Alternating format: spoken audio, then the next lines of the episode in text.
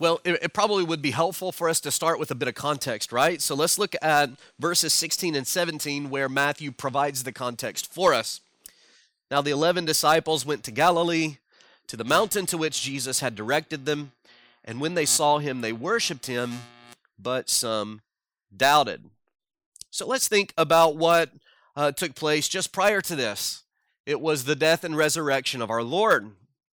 On the day of Jesus' resurrection, we read through the Gospels that Jesus appeared to the disciples in Jerusalem. You'll remember the disciples that he met on the uh, Emmaus Road. You remember the women, uh, uh, Mary Magdalene in particular, that uh, he met in the near the garden tomb. And then he appears to uh, those same women as well as many of the disciples in a room in Jerusalem on the night of his resurrection. But do you remember what Jesus had told uh, the women to tell the disciples? He told them, Tell the disciples, and if you remember from our study in Mark, and tell Peter especially, go to Galilee, I'll meet you there. He had told the disciples that as well. If you think back to uh, perhaps it, it, was Mark uh, chapter 15 or 14, um, on that night when Jesus uh, had told the disciples that they would betray him, that they would run and forsake him, he said, But after I am risen, go to Galilee, I'll meet you there. And that's what we find Matthew recording for us. He picks up not in Jerusalem, but in Galilee. That's where the disciples had gone. This is probably uh, just within a couple of weeks of Jesus' resurrection. And after about a month, uh, they returned to Jerusalem. That's where Jesus ascended back to heaven.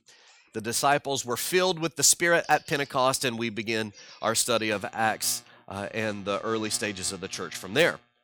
Now, the Great Commission here in Matthew 28 was not the final interaction that Jesus had with his disciples. It would seem that way if you're only looking at Matthew's gospel, but that's not the final interaction. This was in that Galilean rendezvous type um, time frame that Jesus and his disciples had. So the disciples journeyed to a mountain that Jesus at some point had told them to go to, and they waited for him, and he showed up, and this was the instruction that he gave them. Now, we might expect, as we might expect, they had a mixed reaction to Jesus' appearance. And it included two different things in verse 17. The first thing it included was worship. They see Jesus, not for the first time, uh, but they see Jesus once again and they worship him. And then there's this, this uh, um, intriguing little phrase that Matthew adds in. He says, And some of them doubted. And what is it that we're supposed to understand about that? There's, there's not a lot of clarity given to us. We're not told who doubted, and we're not told what the nature of their doubt was. But there's no reason for us to get bent out of shape about it. It's the, the fact that their first reaction was worship, the fact that they had followed uh, Jesus' commands to actually go to the mountain uh, and to meet him there indicates this was not the kind of doubt that would bring their faith in the person and work of Christ into question. It's not that kind of doubt. I think that the sense of the doubt here has more to do with uh, that. Uh, Eh, the, the awesome amazement that comes with being confronted by something otherwise thought impossible. Does that make sense? This man, their friend, their Lord, a few days before this was dead. Now he's alive. Okay, that's strange.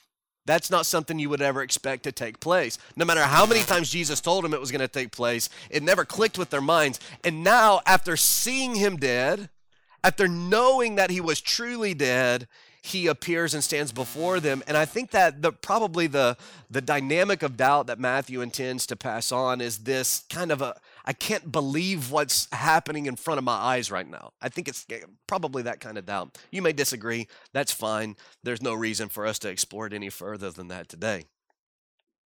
But the death and resurrection of Jesus set these men on a roller coaster ride of emotions.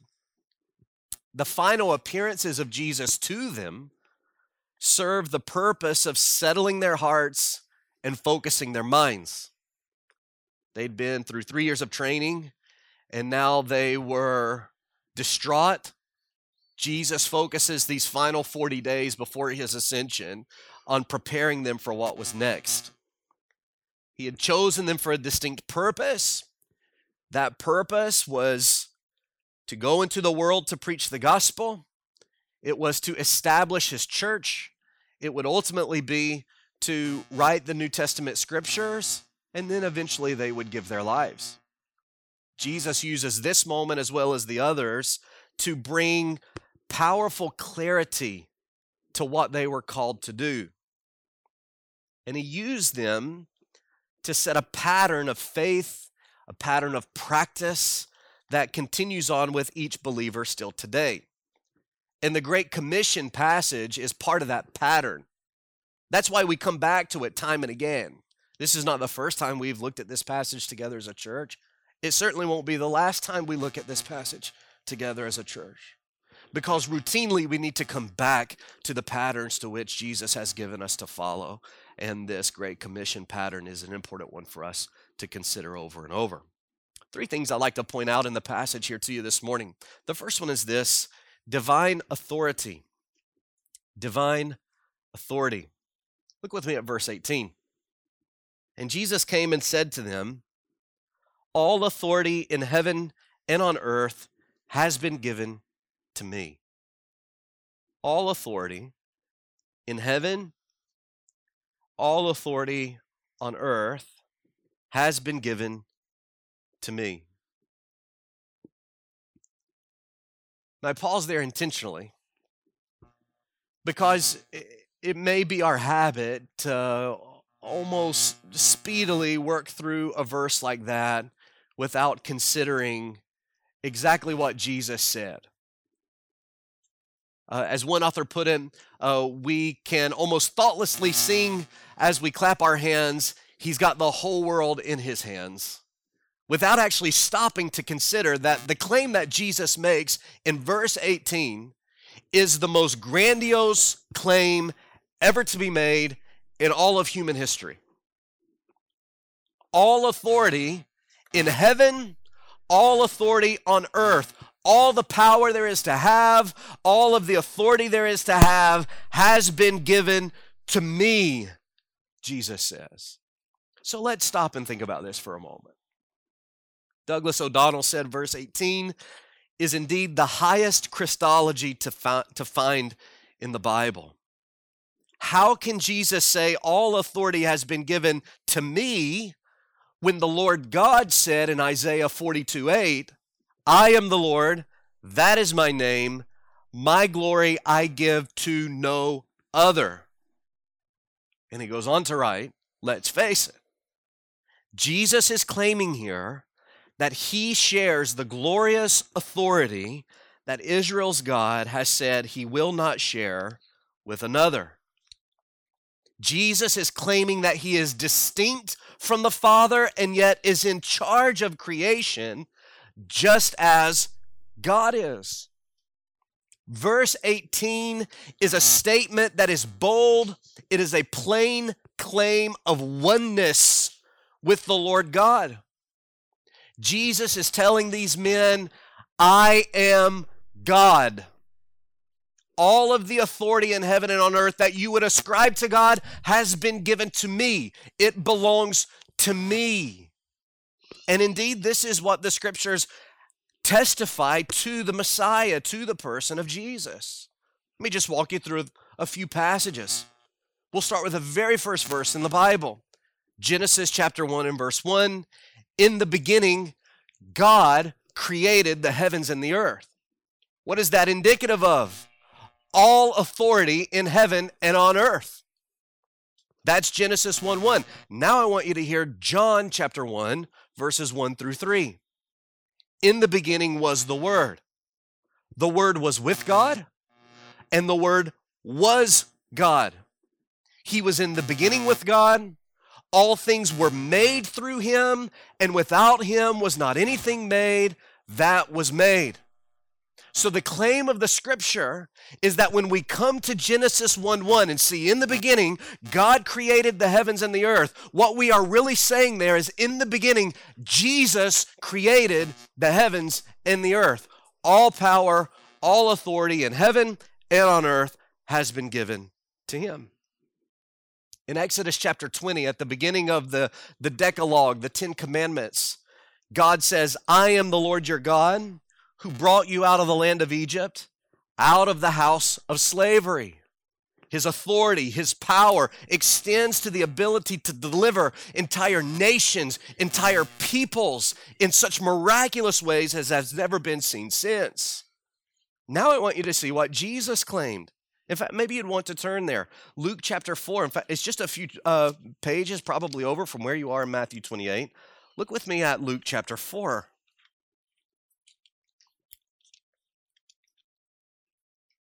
Luke chapter 4 and verse 16. Luke 4 16.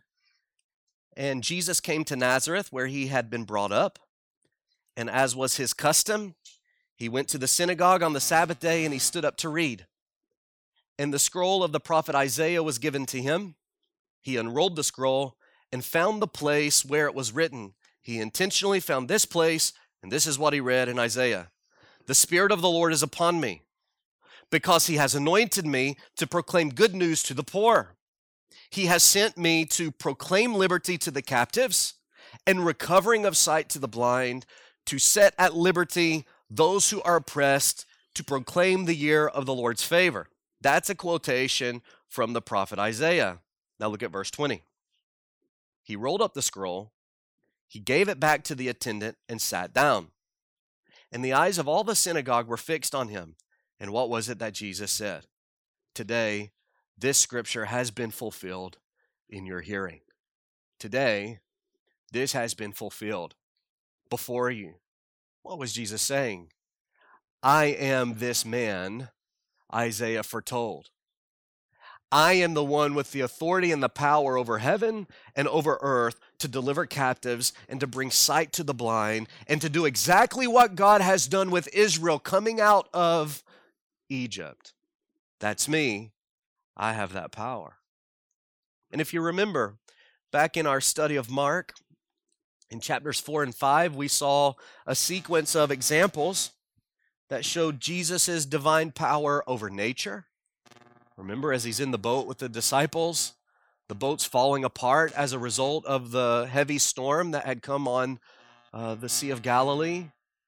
Jesus awakes, or they wake him up, and he says, Peace be still. And he demonstrates power over nature.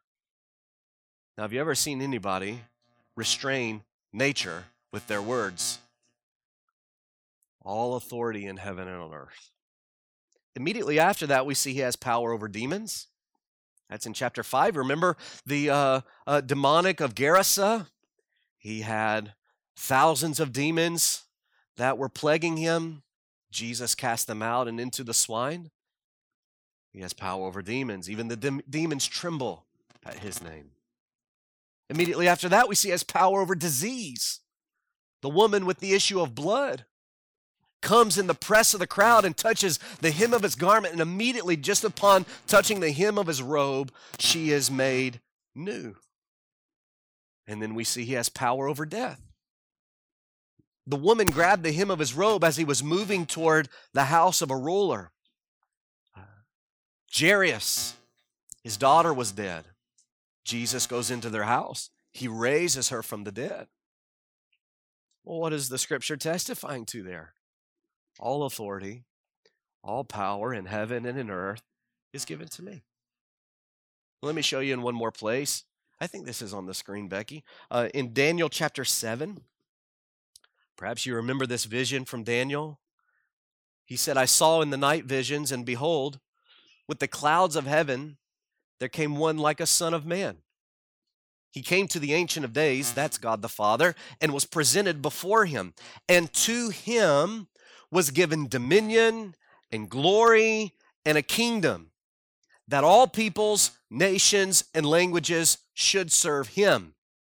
His dominion is an everlasting dominion which shall not pass away, and his kingdom one that shall not be destroyed. Now I want you to listen to how the apostles wrote of Jesus. Ephesians chapter 1. According to the working of God's great might that he worked in Christ when he raised him from the dead and seated him at his right hand in the heavenly places, far above all rule and authority and power and dominion, and above every name that is named, not only in this age, but also in the one to come. And he put all things under his feet and gave him as head over all things to the church, which is his body, the fullness of him who fills all in all. Now, now do you hear Daniel 7 in Ephesians 1? Of course. What about Philippians 2? Therefore, God has highly exalted him, bestowed on him the name that is above every name, so that at the name of Jesus every knee should bow in heaven and on earth and under the earth, and every tongue confess that Jesus Christ is Lord to the glory of God the Father. Daniel 7 being told through the apostles in relation to Jesus. He has all power, all authority. He is God. And how is it in this context that Jesus intends to exercise his divine authority? In the context of the Great Commission, why would he say, All authority in heaven and on earth has been given to me? Because at the heart of Jesus' statement is Jesus' authority over the darkness of this world. That's the point here. Now, we could take from this the implication of the fact that because all authority has been given to him, he is the Lord, therefore we must obey this command. But that's not what he's primarily getting across here. The disciples already recognized him as Lord. They knew that they had been chosen to be sent out with his message. That's what he had spent the last three years training them to do. The assertion here is about his power, his authority to forgive sinners, to set them free from Satan's dominion, to reconcile them to God, and to give them eternal life. That's why he's saying this in verse 18. All authority has been given to me. Therefore, I have authority over the darkness of this world. I have the authority. I have the power to forgive sin and to give eternal life. He was getting his disciples to consider his resurrection so that he might say, All authority over the darkness of this world has been given to me, so go preach the gospel. Go preach the gospel because of what I have done. Tell everyone from every nation the good news that I have come to save them from their sin, to rescue them from eternal death in hell. I have that authority. I have that power. Go tell them now.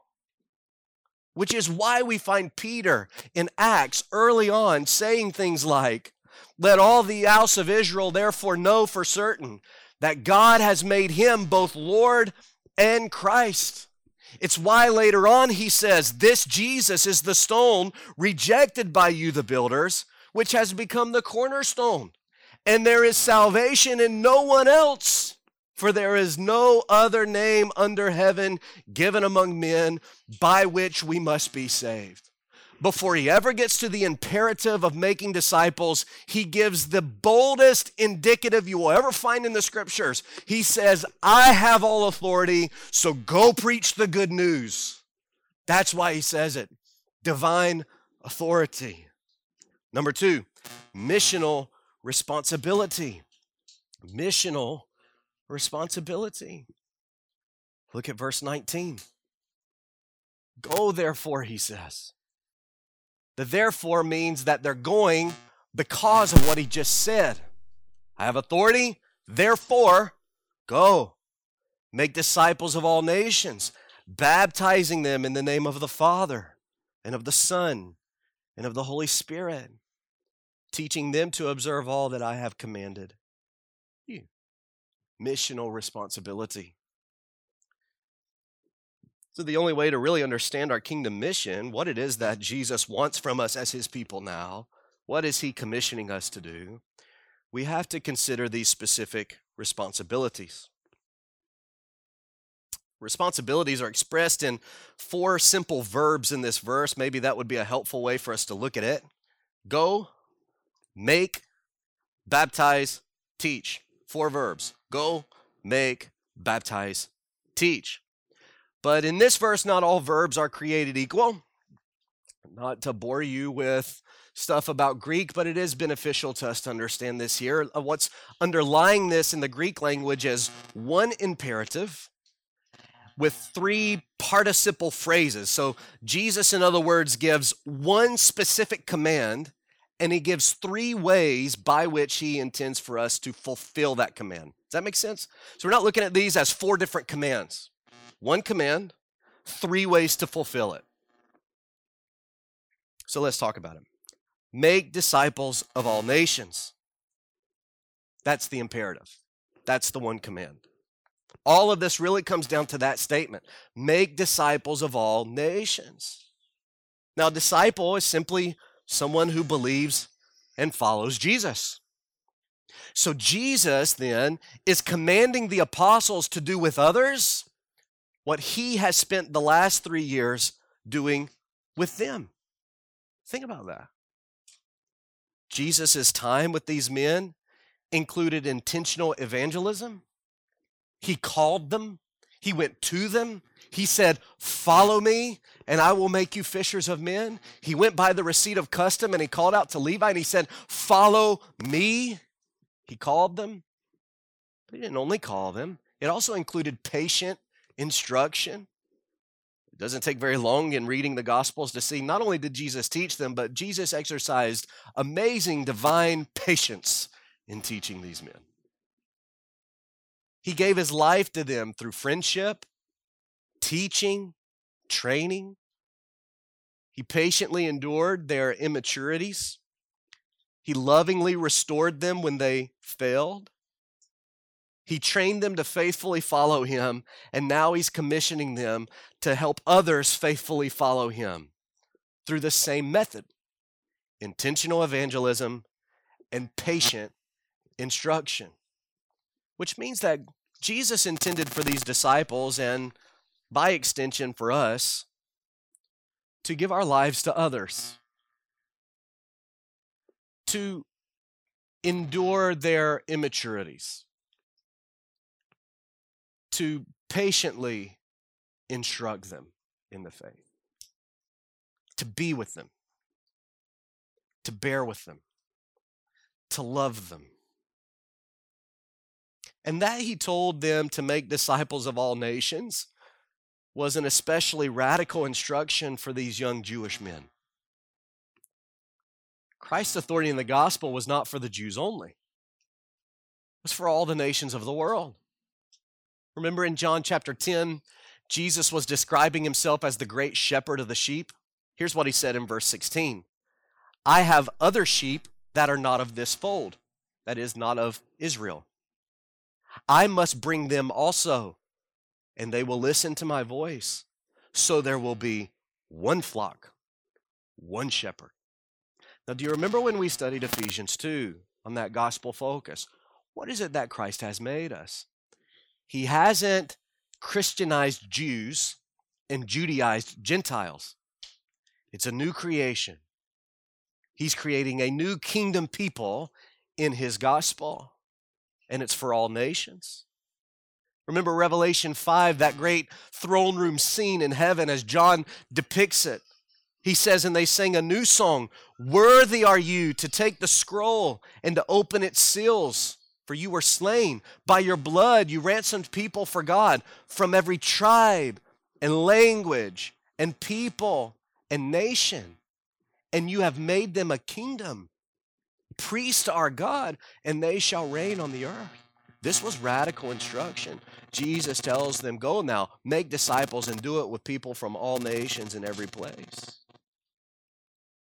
The kingdom mission of Lakeside Bible Church is the same make disciples of all nations. And here's the way Jesus intends for us to do it, okay? Three ways he intends for us to do it in this passage. Number one, go to them. Go to them. Look again at verse 19. Go therefore. Go therefore. Now, this isn't so much a direct command to go to a particular place. That, that's not what Jesus is intending to get across here. This really has the sense of as you're going. The going is assumed. So, in other words, Jesus is saying, I alone have all power over sin and death. Therefore, as you're going forward from here, make disciples of all nations.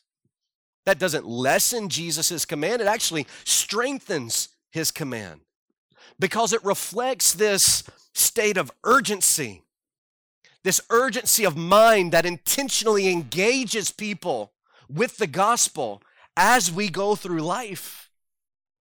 It confronts our inevitable lethargy that gets so caught up in the routines of life that we don't often think about evangelizing the people that God has put in our path. So Jesus says, Go to them. Go to them. As you're going through this life, intentionally engage with people about the gospel. Because nobody evangelizes by accident. The closest that would come to in the scriptures would be those with the gift of evangelism. But even those people would be exercising their gift in an intentional way. You don't just happen to evangelize, you do it on purpose. And as we said before, it takes an acute awareness of the lostness around us and then a desire to bring others into the kingdom. I think about it. I, I don't know if you do this. I do this from time to time. Do you ever sit here on Sunday and happen to get distracted by all the windows and see all of the cars driving down the street while we worship? Or maybe seeing all the people who come in and park and they walk down the sidewalk to go get their hair done or go a couple of places down and get their massage or maybe they go to the Mexican market to get some tortillas or whatever it is that they're doing for the day. Do you ever see those people and the thought cross your mind? I wonder if they know Jesus because they're not at worship today. I think about that. I drive through my neighborhood on a Sunday. Perhaps you did this this morning and you saw all the cars of your neighbors who were still in the driveway. That doesn't mean that they didn't go to church. And just because they didn't go to church today doesn't mean that they're believers. But it's a pretty good indication when people are faithful to the gathered worship that they belong to Christ. And I wonder how often we're just aware that there are all these people around us who, who don't actually know Christ. And when we have these interactions with them in our lives as we're going as we're going and, and we're talking to them about uh, about the grass. I, had a conversation with um, uh, some of you know um, Saralyn and Mark. They've come to a couple of services here. Their son Jack comes to our Thursday night kids program. And a couple of weeks ago, we met at a park, and uh, she had some questions specifically about evangelism and our approach to it. And, and we were just talking, had the topic. And I told her about my next door neighbor. She's been my neighbor for three years and she's pretty reserved. Um, but over the course of three three years, she's warmed up to me. And every time I see her out walking, uh, walking around the house or something, I'll find something outside to do so that I can go and have a conversation. I just want her to like me. I want my neighbors to like me.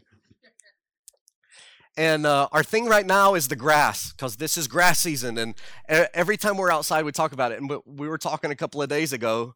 Uh, she had spilled some fertilizer, and we were talking about fertilizer. And she said, um, uh, she said, It's funny, my, my daughter asked me the other day, What do you and the neighbor spend all that time outside talking about? And she's like, Well, she laughed and she said, Well, we talk about fungus and fertilizers and grass.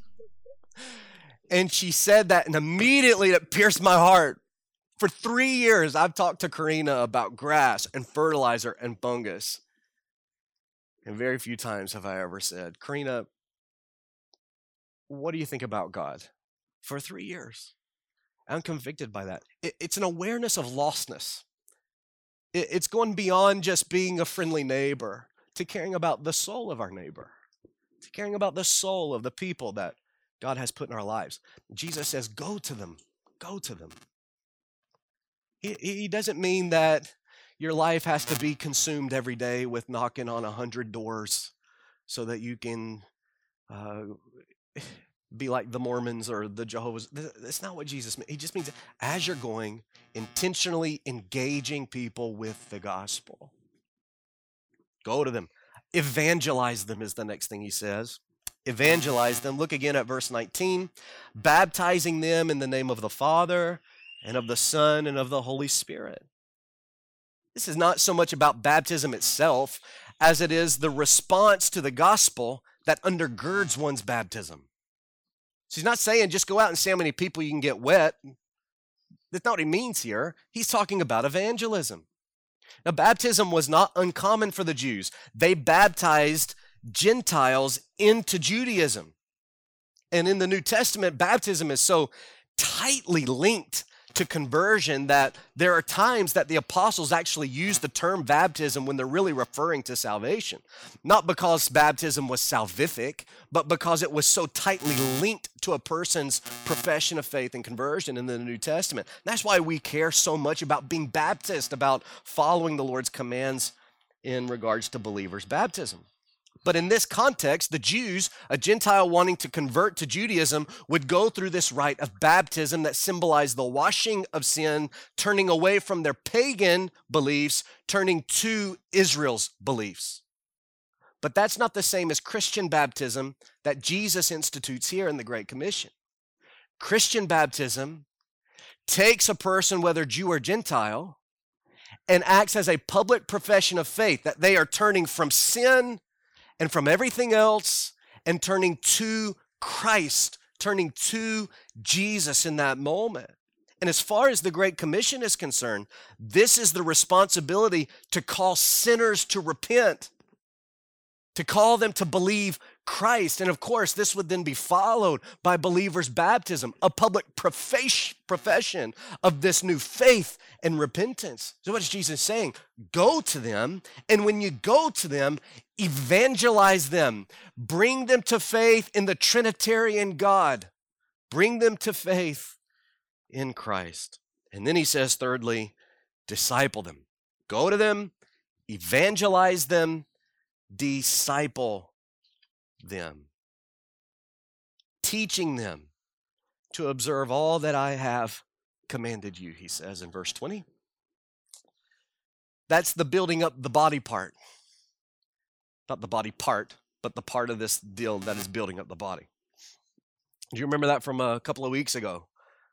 Ephesians chapter 4. When the church is functioning the way that it is supposed to function, Paul says it builds itself up into Christ builds itself up. It's just discipleship. Goes all the way back to the Great Commission. Jesus says, Go to them, evangelize them, and then build them up, teach them, disciple them. So, so many people think of the Great Commission only in terms of evangelism, but evangelism is only a part of it. Our kingdom and mission includes much more than that.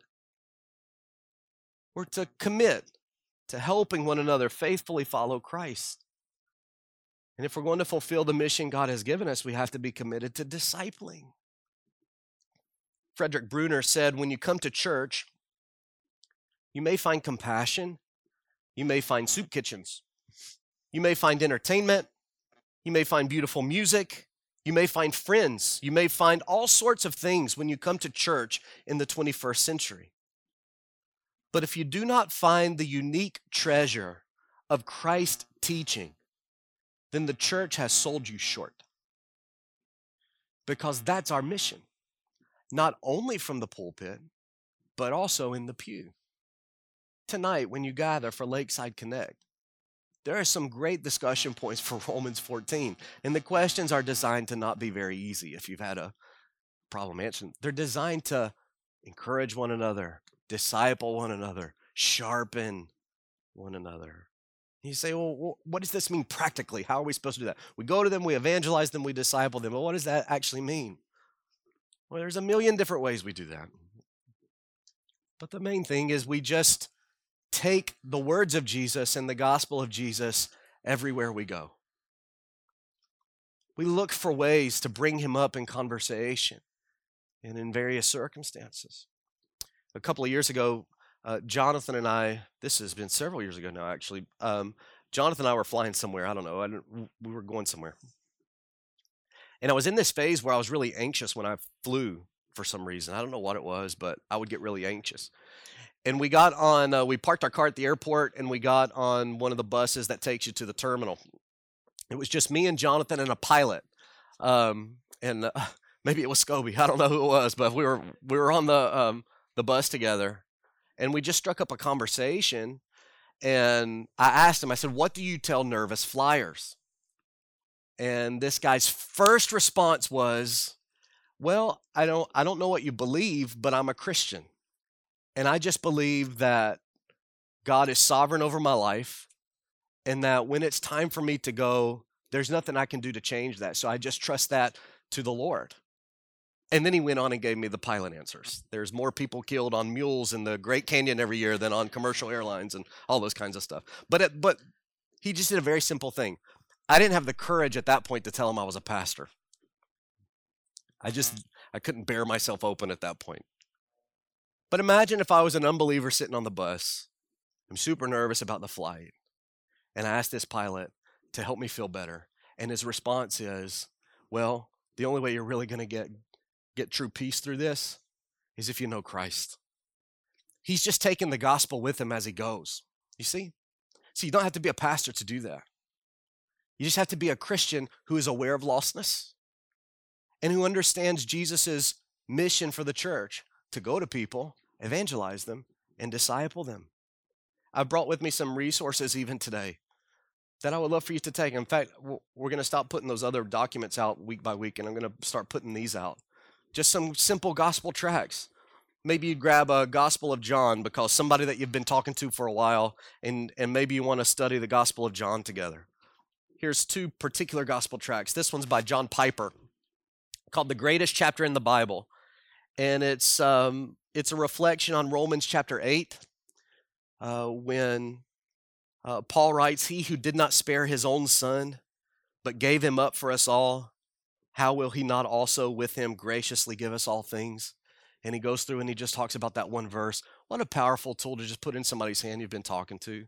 Hey, have you ever thought about what the greatest chapter in the Bible is? Here's what John Piper thinks about it. Won't you read it and we'll, we'll talk about it later.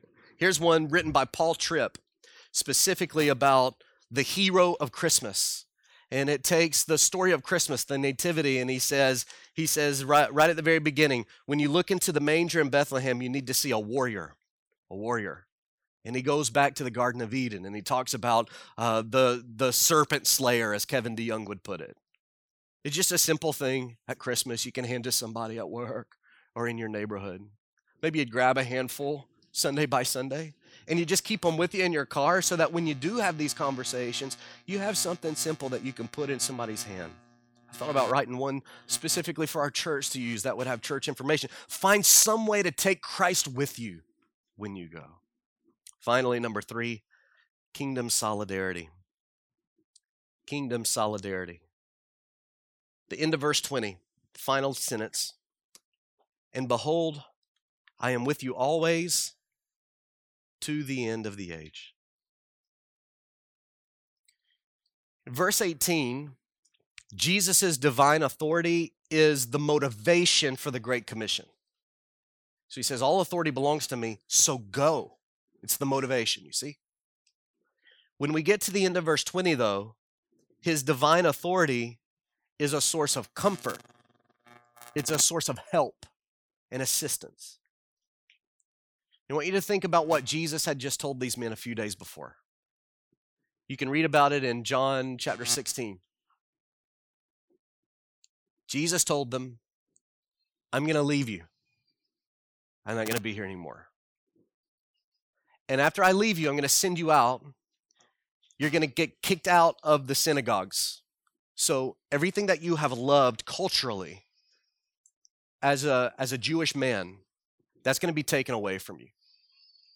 The world's going to hate you, and eventually they're going to kill you.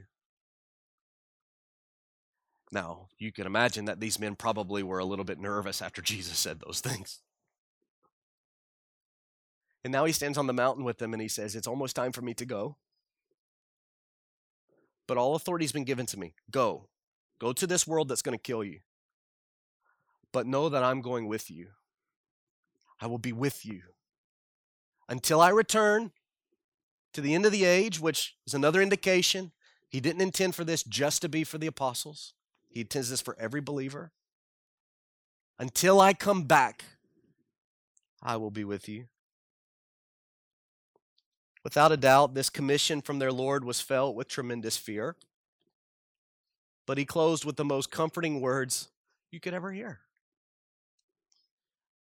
Again, several years ago, I think this was even before Ashlyn was born, I went on a men and boys camp out with our church. We were staying at a campground in Shelby, and we stayed in these cabins that had several sets of bunk beds in each cabin room. My dad and my brother and I were together, and we were with another man from my dad's church who had his young boys with him as well. And this is a camp in the middle of nowhere, so at night it's dark and it's unfamiliar. And in the middle of the night, uh, one of the little boys, um, he woke up and was frantic because he didn't know where he was, and it was dark. He couldn't see anything, and he began to cry out, like cry out in shrieking fear in that moment. And of course, it wakes us all up. The lights are still down. He can't see anything, but his dad, his name was John, his dad got out of the bed and quickly ran over to him and just said his name. That's all he said. And as soon as he said his name, this little boy just immediately goes silent. Now, his fear is still there because it's still dark. He can't see his dad's face. He's still in an unfamiliar place. He's still not exactly sure what to think about what's happening in that moment, but he hears his dad's voice. He knows his dad is there, and that's all he needs to feel comfortable in that moment. At least dad's here with me. Doesn't change my circumstance, but dad's here. I, I think there's a sense in which Jesus is saying this same thing to these men on the mountain. I'm going to send you into the darkness of this world, and it's going to be hard, and there's going to be a lot of fear, and there's going to be a lot of turmoil in your life. But I'll be with you. That will be the peace that you can take with you. But then I think this goes a step further, even than comfort. There's this kingdom solidarity, this commonality, unity that we experience with Christ as we fulfill the kingdom mission. As we go, Jesus goes. As we work with missional responsibility, Jesus works with divine authority. His presence not only brings comfort in the darkness, it also brings power in the work itself. Because how many of us have been afraid to evangelize someone or disciple someone merely on the basis of we're not exactly sure what to say and we're so afraid we're going to say something wrong? And we need to remember I am with you. I am with you. He will help you. He will empower you in those moments as we go. He goes. Therefore, go into the world with all the confidence that Christ will save his people when we preach the gospel to others.